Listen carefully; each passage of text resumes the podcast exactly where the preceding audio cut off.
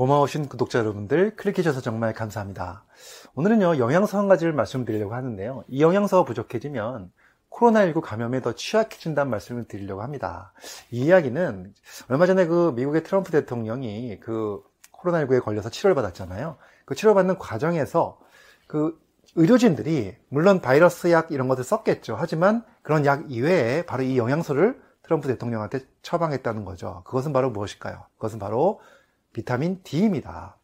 사실 비타민 D와 관련된 연구 자료들을 말씀을 드리고요. 그리고 또 하루에 얼마나 먹어야 되는지 이런 것까지 말씀을 드릴 테니까 여러분들 끝까지 봐주시고요. 도움이 되셨다면 좋아요, 구독, 알림 설정까지 해주시면 정말로 감사하겠습니다.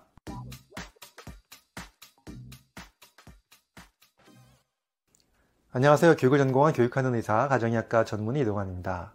2020년 9월 17일에 국제학술지 아주 재미있는 논문이 실렸죠. 아주 최근입니다. 이 논문은요, 미국 보스턴 대학교의 마이클 홀릭 박사가 연구한 자료인데요.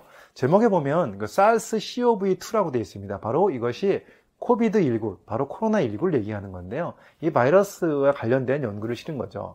이 연구는 어떻게 진행됐냐면 미국인 19만 명을 대상으로 진행이 됐는데요. 그 19만 명을 대상으로 두 가지를 측정했습니다. 하나는 코로나19에 걸렸는지 안 걸렸는지 측정했고요. 나머지 하나는 바이타민 D의 혈중 농도를 측정했습니다. 그래서 그 관계를 잘 분석을 해봤죠. 결과적으로 어떤 결과가 나왔냐면 그래프에 보시는 것처럼 이렇게 비타민 D 혈중 농도가 높아질수록 높아질수록 그 다음에 코로나19 양성률은 감소한다는 걸 보여줍니다. 이 얘기는 바로 무슨 얘기냐면 비타민 D의 혈중 농도가 낮은 사람들은 그 코로나19의 양성률이 높았고요. 그 다음에 비타민 D 혈중 농도가 높다면 코로나19의 예방이 되고요. 그 다음에 그뿐만이 아니라 코로나19 치료에도 도움이 된다는 이야기를 드리고 있는 겁니다.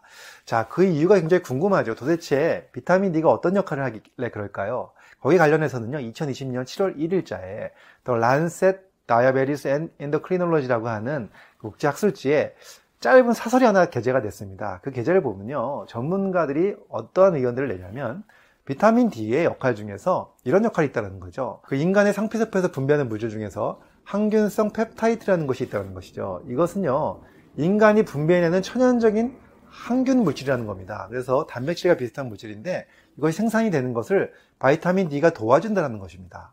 한마디로 바이타민 D가 충분한 사람들은 이러한 물질이 잘 생성이 되기 때문에 그러한 균주들을 막아줄 수 있는 도움이 된다는 이야기를 하고 있고요. 그 다음에 두 번째는요, 바로 염증 반응을 줄이는데 굉장히 도움이 된다는 것이죠. 사실 이번에 코비드19의 문제는 뭐냐면 염증이 너무 심하게 일어나서 장기 손상이 일어나는 거잖아요.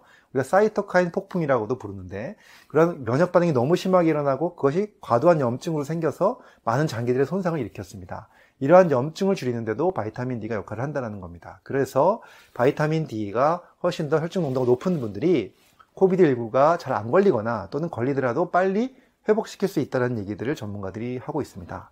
물론 전문가들이 또 우려하는 것은 뭐냐면 그래도 아직은 대규모적인 그 무작위 대조군 연구가 아직 되지 않았기 때문에 무조건 완전히 바이타민 D가 이런 것들 이길 수 있다라고 말하기는 어렵다라는 거죠. 하지만 다른 논문들을 보면 그런 개연성들을 많이 보여주고 있다는 것입니다.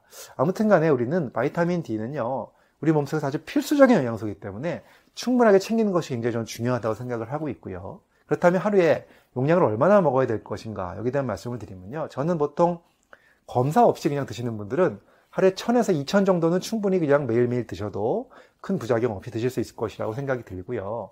물론 어, 검사를 해가지고 거기에 수치를 보고서 조절을 하면 더 좋겠죠. 하지만 또 검사를 하려면 병원에 가서 혈액 검사를 해야 되기 때문에 만약 검사 없이 드실 분들은 그 정도 하셔도 제가 보기에는 문제가 없을 것 같습니다.